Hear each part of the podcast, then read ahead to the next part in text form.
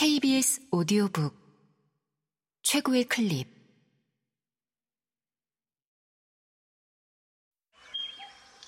KBS 오디오북.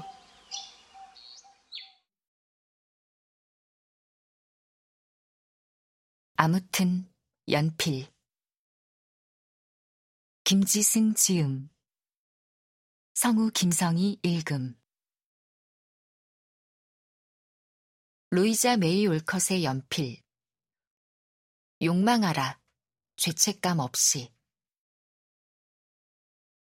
친구들과 나는 대체로 가난했다. 가난한 게 자랑이 아니라는 건 많은 사람이 동의하는 듯한데 그렇다고 창피한 일 역시 아니라는 점에는 아직 합의가 덜 된 듯했다. 우리는 가난하다고 말한 다음 우리를 보는 달라진 시선에 자주 당황했다. 시선만으로 그치는 사람은 드물어서 어떤 말은 상처가 되거나 마음에 꾹 눌린 자국을 남겼다. 가난과 관계하는 것들은 글로 표현이 잘 되지 않는다. 표현할수록 낮아지거나 다른 문장과 만나면 거짓말이 되는 말들이 있는데 가난이 꼭 그렇다. 연필을 좋아한다와 가난하다가 만나면 연필이 초라해지거나 가난이 거짓말이 된다. 분명한 건 내 가난한 친구들만큼 인심이 후한 이들이 잘 없다는 건데, 그래서 우리가 가난한 거야. 라는 농담이 곧잘 진실이 되는 이유였다. 연필을 좋아하고 가난한 나에게 비가 재난지원금으로 연필을 사주면서 말했다. 국가가 내게 하사한 연필이다. 국보국 글을 써내도록 하라. 이 연필의 국적은 체코슬로바키아입니다만. 아, 그래? 국가는 빼고 가난한 여성 작가가 친구를 위해 지원금 쪼개 산 걸로 하자. 그게 서사가 낫다. 싫어. 짠하고 눈물 나. 그러라고. 재난지원금은 짠하고 눈물나게 써야지.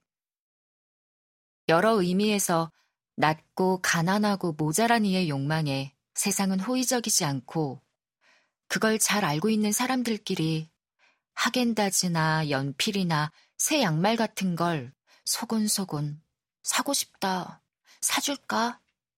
하다가 서로 짠하고 눈물 나는 순간이 몇 번 지나갔다. 루이자 메이 올컷의 작은 아씨들 도입부가 떠오르는 순간들이었다.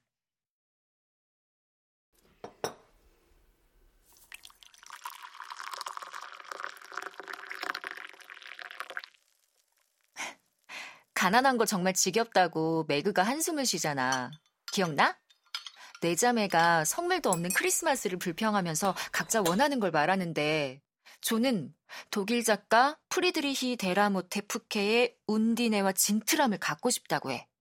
그때 미국에서 막 출간된 것 같더라? 베스는 새로 나온 악보를 살 생각이었다고 작게 말하고 막내 에이미는 아, 난 에이미 싫어. 나도 조의 원고를 태워버리잖아. 와, 나 정말 그때 조한테 완전히 에이미 진짜 미웠다.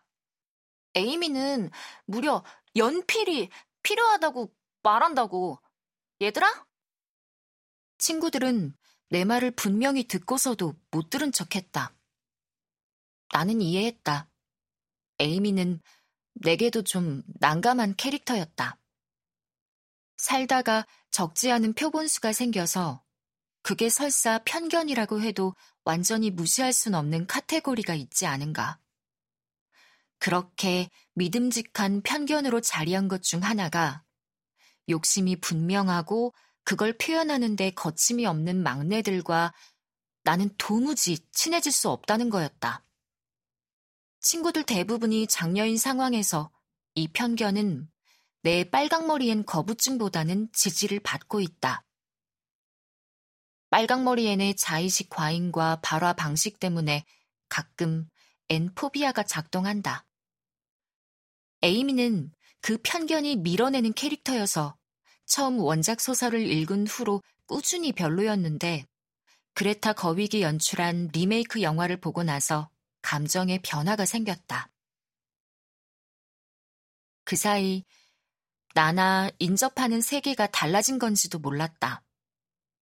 여전히 호감형은 아니었지만 나는 어느덧 에이미의 욕망을 이해하고 있었다. 파버 드로잉 연필을 갖고 싶어. 나 진짜 그거 필요하다고! 소설의 도입부에서 단호하게 말하는 에이미가 하지만 가난한 에이미가 원하는 그 연필을 내가 줄 수만 있다면 그러고 싶었다. 그게 어떤 마음인지 설명하긴 어려웠다. 비가 재난지원금으로 내게 연필을 사준 그런 마음이라기에는 나는 여전히 에이미와 친구가 될 수 있을 것 같진 않았다. 이상하다고 해도 어쩔 수 없이 무언가가 꼭 필요하다고 말하는 여성에게 그 꼭 필요한 걸 주고 싶은 마음은 늘 미지근하게 있었다. 듣고 있던 친구들이 나이를 먹어서가 아닐까 했다. 그 여성이 우리보다 어리다면 그 미지근함이 이젠 뜨거워지는 것 같다고. 에이미가 단호하게 욕망했던 1860년대 AW 파버 드로잉 연필 세트는 현재 이베이에서 300만 원을 훌쩍 넘는 경매가로 거래되고 있다. 그나마도 희귀해서 나도 근 몇 년간 사진으로 서너 번 본 게 전부였다. 드로잉에 적합한 경도 HH에서 BBB 7자루가 멋스러운 박스 세트로 이루어져 있는데 나는 어쩌다 세트 중 H경도 딱 한 자루를 가지고 있다. 당시에는 EB 대신 BB처럼 숫자를 대신해 알파벳을 여러 번 써서 경도를 표기했다는 중요한 사료이기도 한 그 연필을 보고 있으면 이상한 기분이 들었다. 그 연필 세트가 세상에 나온 건 1837년이었고 기록에 의하면 20세기 초까지 생산되었다.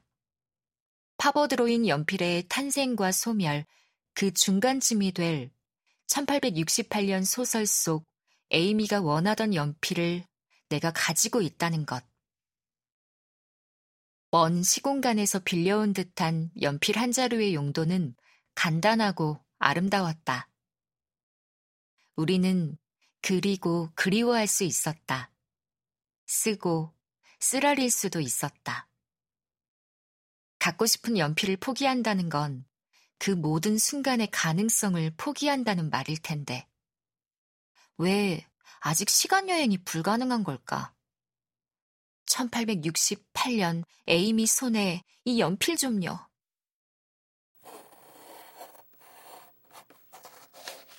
그리는 연필은 손과 만나는 감각이 쓰는 연필의 그것과는 다르다. 에이미는 그리는 여성이었으니까 연필을 쥐는 방법도 달라서 사용하는 손 근육도 달랐을 것이다.